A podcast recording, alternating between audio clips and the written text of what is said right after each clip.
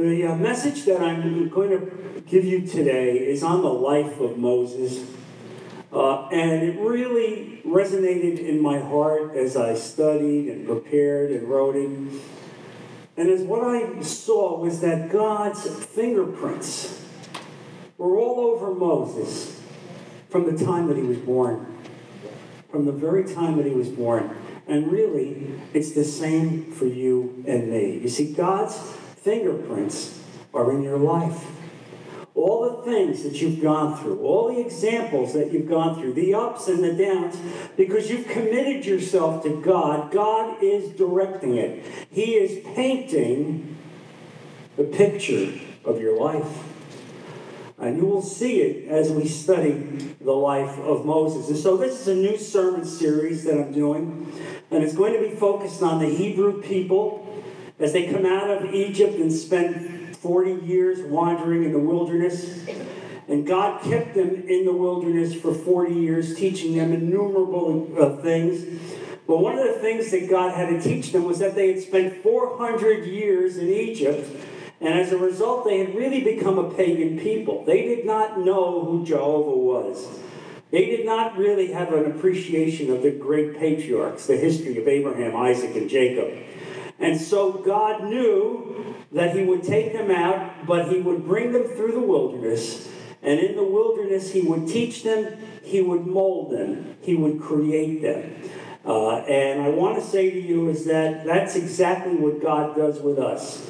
As we go through the wilderness experience, and I would say the last couple months would constitute a wilderness experience for many of us, God is teaching us. He is, he is asking us to submit to Him, to bow before His throne, to get the ego out of our lives, and to give it all to Him. So, as we study the life of Moses in this first message, one of the things that you realize is that when a man embraces faith, his whole life is affected. A faith that does not influence a man's life is not really faith. You understand that? If you don't have the kind of faith that actually directs and leads your life and causes change in your life, well, that's not really faith. Uh, and so we see what happens as Moses comes to faith. And it's a, a, poignant lesson indeed. Moses is one of the very great men of faith in the entire Old Testament. He is the dominant individual character in the Old Testament, uh, and he's one of the most dominant human beings in all of human history. Deuteronomy, verse 34, chapter 34, verse 10 says this about Moses, and there has not arisen a prophet in Israel like Moses, who the Lord knew face to face. Can you imagine? God knew face to face. He spoke directly to God. And so we know that God anointed Moses for this position from the very time of his birth. Uh, and we see that if you have your Bible, turn to Exodus chapter 1, uh, beginning with, with uh, verse 20. So God, and this is this is the Hebrew people under captivity in Egypt. So God was kind to the midwives, and the people increased and became even more numerous. And because the midwives feared God, he gave them families of their own. Then Pharaoh gave this order to all his people Every boy that is born, you must throw him into the Nile but let the girls live. Can you imagine how the perpetuation of evil takes place? You see it time and time again. You saw that at the manger with Jesus Christ. Evil predominates, and that's what it was here. And Pharaoh is the representative of evil. And so here we see that every infant boy born during this time had to be drowned. And yet his family would not allow this boy would be left like that. They raised him in secret for three months until they could no longer do it. And then they made a basket and put pitch in it uh, and knew that the Pharaoh's uh, sister would periodically be down in a certain area of the Nile bathing. And so they waited and they put that baby in that basket and floated it down, knowing that she would pick it up. And she did, in fact, pick it up. I want you to understand this is God. Yeah. This is God. You think this happens by accident? This is God. And so she finds this, this baby and she embraces this baby and she takes him into the house of Pharaoh and she proceeds to raise this baby as her own. And so Moses spent 40 years in the house of Pharaoh in Egypt thinking he was a somebody. Uh, and he was because he had the greatest education that you could have. He was educated in mathematics and in literature and in, langu- uh, in all the various languages. Uh, he had the finest education that you could possibly have. Uh, and, and we recognize that during those 40 years, uh, we can see that he is absolutely uh, educated on the Egyptian culture and the Mediterranean basin. He knew everything about Egypt and about those countries that surrounded Egypt. He was incredibly well educated. And I want to say something to you now. Uh, many of you are grandparents, and I know many of you are concerned about the education that your grandchildren are getting. Some of you uh, are sorrowful that your kids are not going to a religious school. And let me say this to you God raised Moses through a secular education. A secular education. Uh, and I want you to understand that God can use a secular education to prepare us for a greater call to God. I saw that as an example in the life of my son, who had a first grade secular education. Frankly, it's the same with me. I never went to a religious school, but, but the religion that I had was poured into me in the house of my mother and father. You see, that's really where education takes place. And so God can use the secular authorities to raise up and to educate and to prepare. And that's what this is about. This is the fingerprints of God on Moses. And so at this time, Moses would have been in Egypt, and Egypt would have been the most powerful country in the world. And, and if you have your Bibles, turn to Acts chapter 7, verse 21. At the time Moses was born, he was no ordinary child. For three months he was cared for in his father's house. When he was placed outside, Pharaoh's daughter took him and brought him up as her own. Moses was educated in all the wisdom of the Egyptians and was powerful in speech and action. Powerful in speech and action. What an incredible understanding that God had as He selected this man, even when this man didn't know who God was. And so there he was, the very adopted son of Pharaoh's daughter, and he would have a gold around his neck and jewelry around his wrist. The epitome uh, of the highest Egyptian uh, personage that you could see. And so at the age of 40, Moses had everything but a personal faith in the God of his fathers. He knew he was a Jew, he knew he was Hebrew, but he didn't know what that meant. He didn't know what the God of the Hebrew people was about. And so God intended to teach him that in a very powerful way. And so at some point, Moses sought to identify with the Hebrew people. He knew that he had a, a Hebrew background. And so as he did this, he began to see injustice. He saw the Hebrew people being beaten and downtrodden, uh, and it would break his heart. He couldn't believe that this could happen to his people. And so, uh, if you turn to Acts 7, verse 23, we see what happens next. When Moses was 40 years old, he decided to visit his fellow Israelites. He saw one of them being mistreated by an Egyptian. So he went to his defense and avenged him by killing the Egyptian. Moses thought that his own people would realize that God was using him to rescue them, but they did not. The next day, Moses came upon two Israelites who were fighting. He tried to reconcile them by saying, Men, you are brothers. Why do you want to hurt each other? But the man who was mistreating the other pushed Moses aside and said, Do, Who made you ruler and judge over us? Do you want to kill me as you killed the Egyptian yesterday?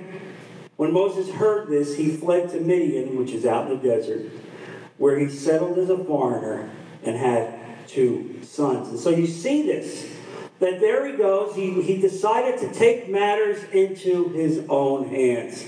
And that's one of the key points of this message. I would say to you, whatever you do, don't ever take matters into your own hands. God has called us as a special people. And so within the kingdom of God, before you make any decision, bow before the throne of God and ask for wisdom. Ask Him to speak to your heart. Lord, what do you want me to do? What do you want me to say? Where do you want me to go, Father? I want to wait upon you so that you will speak because in my lifetime I could say this. The only thing worse than not asking for the wisdom of God in your life is wishing that you did wishing that you did. Uh, and so you see this here. He thought this would be great. He thought he would be appreciated. He thought they would, would, would look at him and raise him up and say we needed a leader. And instead, they repudiate him because it was not within the time of God. Because Moses was not ready to serve God. Moses was still being a somebody. And the only thing that God can do is to take a somebody and turn him into a nobody. You understand? Because when God turns us into a nobody and we bow before his throne, when the personal aspect of our life, where the ego of our life comes out, and instead we say, Father, I'm yours. I'll go and say what you want. That's only when God can use us. We can't do anything on our own unless we bow before the throne of God. Can I get an amen, church? Amen. Let's understand this. And so this really is the, the picture of the modern man. We see it in our culture. That's people that call themselves today uh, Christians, that they may want to identify with Christ, and yet they don't want to give up the privileges that the world gives them. They want to put one foot in the world and one foot in church. And you can't do that. You can't do that. You can't put one foot in the world and one foot in church. And Jesus was very clear about this, about the demands of the Christian life, and this is critical for us to understand this. Turn to Matthew chapter 20, verse 25. Jesus speaking to his disciples here. He said, Jesus called them together and said, You know that the rulers of the Gentiles lord it over them, and their high officials exercise authority over them. Not so with you. Instead, whoever wants to become great among you must be your servant. And whoever wants to be first must be your slave.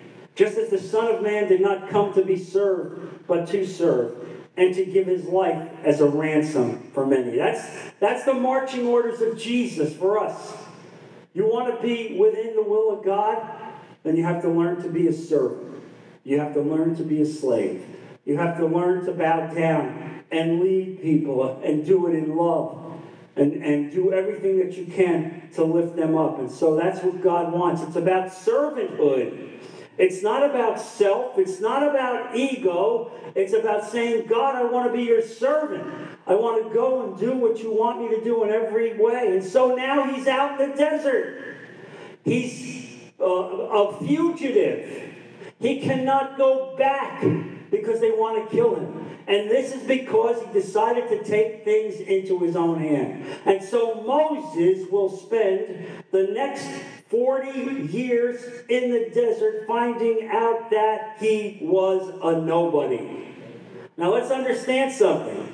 When he left Egypt as a fugitive, he was 40 years old. He will then spend the next 40 years in the desert tending goats and sheep. So let me ask you something. That that's, does that sound like a postgraduate education?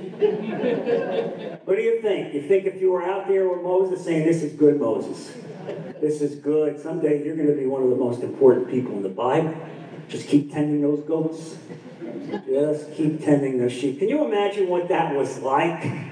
For this man, but God had a plan. You understand? God had a plan, just as He has a plan for you in your life, as His fingerprints are all over you, because as He does these things, where He leads you places you didn't think you would be, when He closes doors for you that you cannot believe were closed, when He allows you to be repudiated or persecuted by people, He is there behind the scenes orchestrating everything because he loves you, because you're a child of God. And that's what's going on here with Moses in every way. And so I believe that as God took him out of Egypt and let him spend 40 years in the desert becoming a nobody, losing the ego, and I believe, honestly, I believe that God was allowing him to repent of the Egyptian that he killed.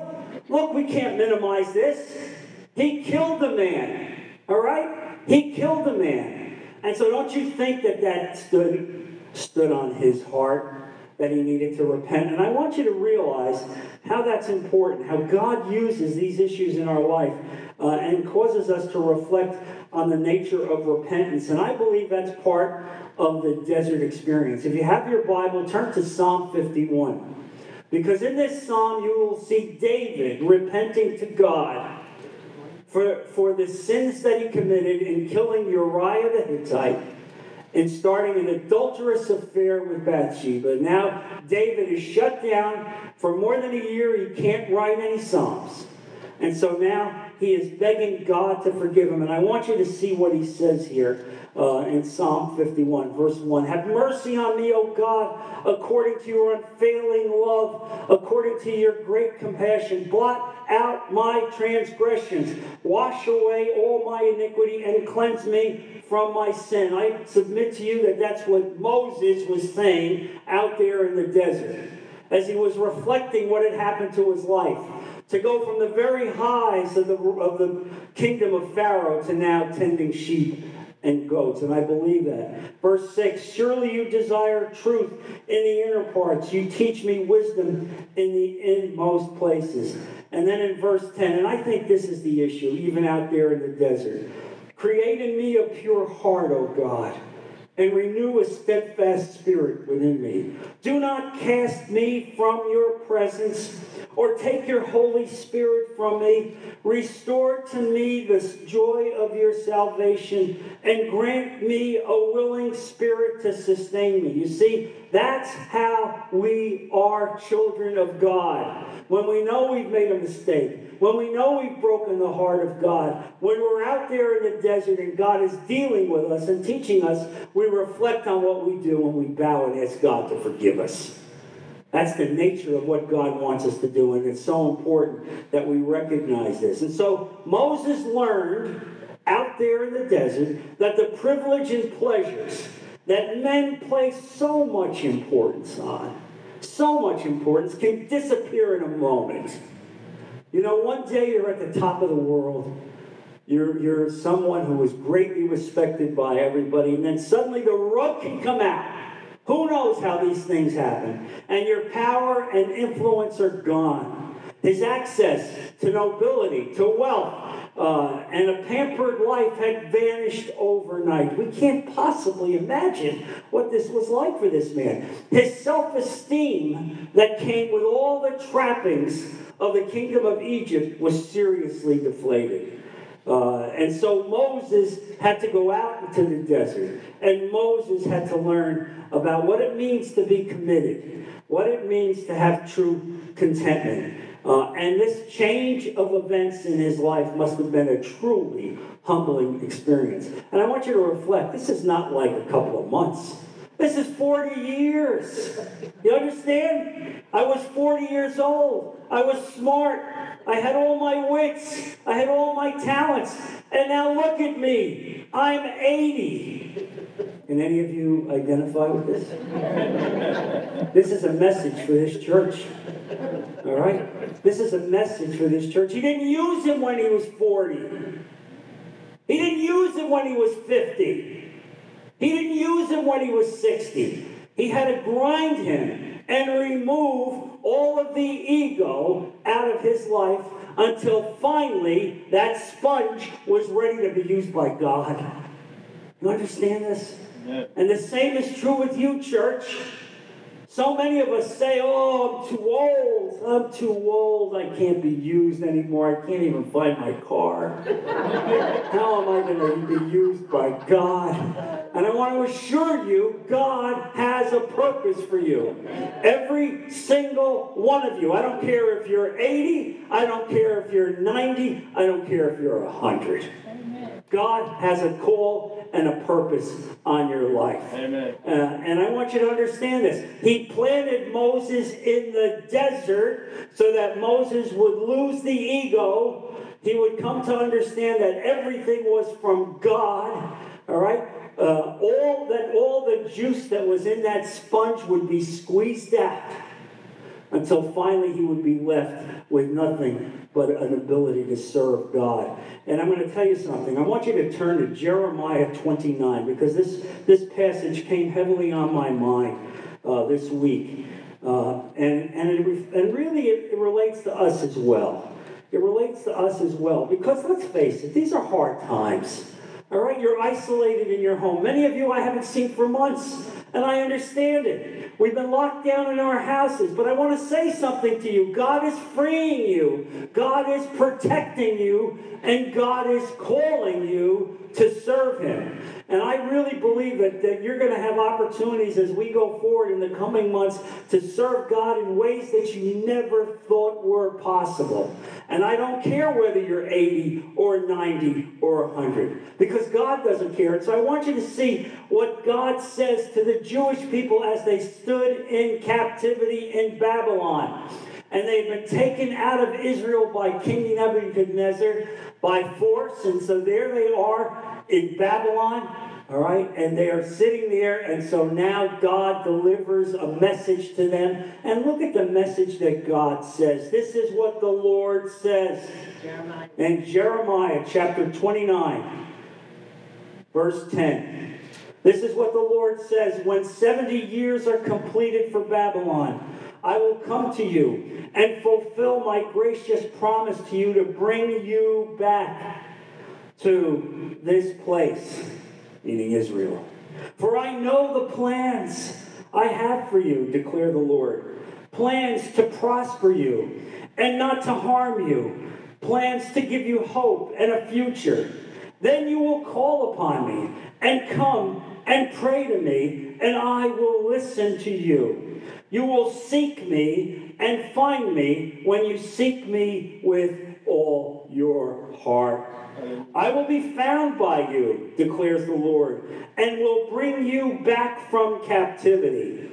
I will gather you from all the nations and places where I have banished you, declares the Lord, and will bring you back to the place from which I carried you into exile. Oh, Lord. Be merciful for us. And that's the promise that God makes to you. That's what he makes to you. And he made that promise really to Moses. And so there he was, out in the desert, the goat shepherd, the sheep shepherd, out there where no one really knew him. And then finally, finally, he comes and has the face to face experience with God. Turn to Exodus chapter 3. Now, Moses, verse 1. Now, Moses was tending the flock of Jethro, his father in law, the priest of Midian, and he led the flocks to the far side of the desert, and he came to Horeb, the mountain of God. There, the angel of the Lord appeared to him in flames of fire from within a bush. Moses saw that through the, though the bush was on fire, it did not burn up. So Moses thought, I will go over and see this strange sight why the bush does not burn up. When the Lord saw that he had gone over to look, God called to him from within the bush, and I'll do it in the best Ten Commandment movie from Cecil B. DeMille's Moses. Moses. Can you see it? And Moses said, Here I am. Do not come any closer, God said. Take off your sandals, for the place where you are standing is holy ground. Then he said, I am the God of your father, the God of Abraham, the God of Isaac, and the God of Jacob. At this, Moses hid his face because he was afraid to look at God. The Lord said, I have indeed seen the misery of my people in Egypt. I have heard them crying out because of the slave drivers, and I am concerned about their suffering, so I have come down to rescue them from the hand of the Egyptians and to bring them up out of the land into a good and spacious land, a land flowing with milk and honey, the home of the Canaanites, Hittites, Amorites, Perizzites, Hivites, and Jebusites. And now the cry of the Israelites has reached me, and I have seen the way the Egyptians are oppressing them. So now go, I am sending you to Pharaoh to bring my people, the Israelites, out of Egypt. How's that? How's that? For the goat herder, for the shepherd, 40 years in the desert. God speaking him directly. Now go go. And what I love about this passage is that God hears the cry of his people. How many times have you said, Does God really hear me? I'm hurting. I'm down. Lord, I need your help. I mean, and you think that God is not hearing, but he hears. He hears. And in some way, he's got a plan for your life that he's not answering you right away and we bow as we understand it. But He hears because He has better things for you. I know the plans I have for you. I have great plans for you. And that's what He's saying to every single one of you in this church. Amen. He's got great plans. And so we have to understand this clearly. But, but now you see Moses.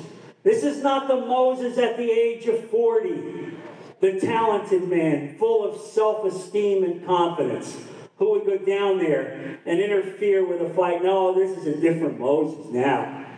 This is a different Moses. This is a Moses that says in verse 11, but God said, but Moses said, let me get it straight here. But Moses said to God, Who am I? This is not the 40 year old Moses. He wouldn't have said that.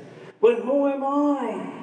Who am I that I should go to Pharaoh and bring the Israelites out of Egypt? Who am I? I'm nobody. I'm nothing. I've been tending goats and sheep for 40 years. I'm 80 years old. Who am I? But here's what God is saying to each and every one of you. The question is not who are you, the question is who's going with you. You understand? Who is going with you? You're not going alone. When He sends you, you're going with God Himself. And that's the thing. When He calls you, He's sending you. Uh, he's sending you with Him. And God said, "I will be with you, and this will be the sign to you that it is I who have sent you." When you have brought the people out of Egypt, you will worship God on this mountain. I love that. You're going to bring them out, and then you're going to bring them back right here. And when you bring them right here, this is the mountain that you're going to worship them on. Uh, and so it's so powerful when you see this going on. And so here it is Moses being told by God, You're going back. And Moses is saying, I can't do it. I'm not any good. I'm old. I can't even speak right. All right? Don't send me, send somebody else. Uh, and, and so look at, look at this. It's like Moses having a debate with God. I mean, really, he's having a debate with God. Can you imagine? Is he saying there in verse 13? Moses said to God, Suppose I go to the Israelites and I say to them, The God of your fathers has sent me to you. And they ask me, What is his name? What a question. What is his name? Then what shall I tell them? And God said, and I'll repeat the voice from Cecil B. DeMille. You tell them, I am who I am. I am who I am. I sit outside of time. I sit outside of eternity. I was there at the beginning. I will be there at the end. I am I am who I am. That's who's sending you. That's who's sending you. Uh, and so Moses hears this uh, and is really astonished at that. Uh, and, and so he still really, he still has doubts. He still has doubts, and God tells him to take your staff and to use that staff because that will, staff will be used uh, to, uh, as a way to tell the people of, of, of Egypt who you are, and that staff will be used to be powerful. And then he says he still has issues. You see, Moses, he still have issues. He's not really, truly ready to go yet. Sound like us? God, Father, I know you want me to do this. I know you want me to do this ministry. I know you want me to go and speak to this person. But you know what? I still have some problems. You know? And I have to say, really, some of us who were involved in the establishment of this church, that the only way that this church was established was that God intervened and we may have been thrown out of other churches. You understand? Really, if you want to understand the hand of God, you want to understand the hand of God, that's the hand of God. That's the hand of God. Make no mistake about it. God doesn't make mistakes. When He calls, He calls. All right? And you may not like the call. Oh, I'm old. Oh, I'm infirm. Oh, I can't think that clearly. Oh, I can't speak that well. And what does he say? That's all right. You're going to take Aaron, your brother. He's going to speak for you. I'm going to tell him what has to be said, and he will speak for you. What a powerful picture this is as the fingerprints of God are all over the life of this man. This should be the greatest reassurance that you could have today. Going through such difficult times, to know that God has your life in His hands. And just like He had the life of Moses in His hand, He has your life as well. He's calling you to serve in the kingdom. You've pledged your life, you've committed yourself, and now bow in obedience bow in obedience and prosper where He's planted you. Be where He has planted you, even if it's in the desert, because you're not going to be in the desert forever. You will not be in the desert forever, for a time. And then He will call you out. And what a magnificent picture this is. As Moses goes back even to the point when he says, I'm afraid to go back, and God says, Don't worry, everybody that wanted to kill you has died. How's that? You like that? Does that sound like something you might need to hear? I can't go back. I can't go back because they hate me. Don't worry about it. They're all dead. They're all dead. They're all dead. You see how much God intervenes in our lives when He calls us? What a tremendous picture of this man who goes back, who will challenge Pharaoh, who will be there as the plagues come down on the house of Pharaoh. And finally, as the Passover comes by and the angel of death comes by, and every firstborn in the house of Egypt will be destroyed and killed until finally he will take two million people out of Egypt into the wilderness, and he will do this for 40 years. He will lead this group. And this is not an easy group to lead. I once said, trying to find an analogy of what it would be like to lead uh, 200, 2 million Hebrew people that have been in one place for 400 years. The best metaphor I could give would be imagine taking 2 million Manhattanites. All right? People who have their own ways, their own ideas, their own personalities. You know what I'm talking about. If you grew up in the New York, New Jersey area, you understand what I'm talking about. This is not an easy group to lead. And, no, and sure enough, he gets shortly out of Egypt and they begin a revolt. They begin a revolt. And they go back to worshiping pagans because you see, they were a pagan people. I don't want you to think that this group of Hebrews that are coming out are holy people ready to worship God. No, they spent 400 years in Egypt becoming pagans. And that's why God is going to take them 40 years until they understand who God is, just like God took 40 years to teach the story to Moses. And so the question for you today is this God has called you. He has called you. He's called you to this church. He's called you to ministry. God wants you to step out. He doesn't want you to sit there in your house, in your sofa, and sit back and say, I'm too old. I'm too sick. I can't speak right. I don't know how to interact with people. God says He doesn't care about who you think you are. The question is, who will go with you? He will go with you. He will be with you. He will raise you up. He will lift you up. And He will bring you to places that you never thought you could go. I know the plans I have for you. Great plans. That's our God. That's our God. And He said that to the, the Jewish people in captivity in Babylon. And now here we are. Here we are. How much more even today? And so this is the same God that called Moses. The same God that called Moses. And he calls us today. He calls us to be disciples.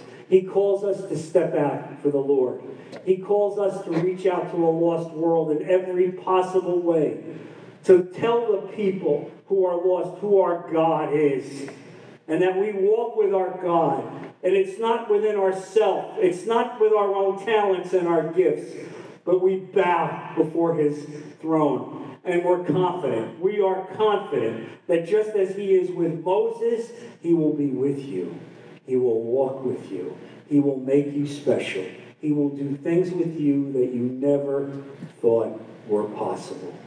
Amen, church? Amen. Let's, let's bow our heads as we put this sermon before the throne of God. Father, I thank you for the words you have given us, Lord. I ask you that they resonate in our heart, that we continue to reflect on this great man that you used, Father, but that you only used him after you removed every part of the self and the ego. That the man who was 40 years old, who thought he was a somebody, had to be reduced by the desert at the age of 80 to a nobody. And that once he was a nobody, you could use him. And so, Father, I ask you that you anoint our minds through the Holy Spirit and give us the wisdom to recognize this about ourselves as we commit ourselves, Father, as we commit our church to walking with you, to advancing the kingdom of God in every possible way. Lord, bless our people, protect them this week. Be with them until they come back and continue this worship of you, Father, in every possible way. We bow before your throne and we ask you all of this in the name of Jesus Christ. Amen.